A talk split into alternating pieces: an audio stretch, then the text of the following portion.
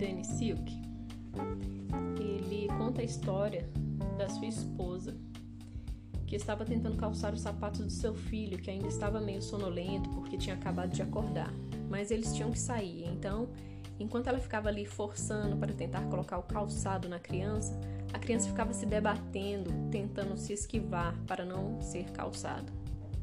Então a mãe dele percebeu que a luta precisava ser transferida para sua mente. E ela, ao tentar calçar seu filho, apenas perguntou: Levi, você quer levar o seu bichinho de pelúcia ou quer deixar aqui? E ele pensou: hum?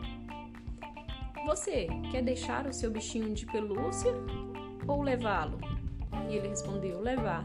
E então ele relaxou neste momento e ela colocou as botas, terminou de vestir para que pudessem sair. O que nós vemos aqui é o que costumo chamar de desvio de atenção.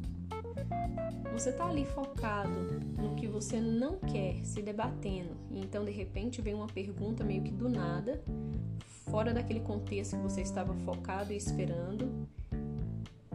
E agora, com uma pergunta relacionada a outro tema totalmente diferente, obriga a mente dessa criança a desviar o seu foco principal, que antes era o problema. Isso funciona muito bem, eu utilizo esse método com Josué.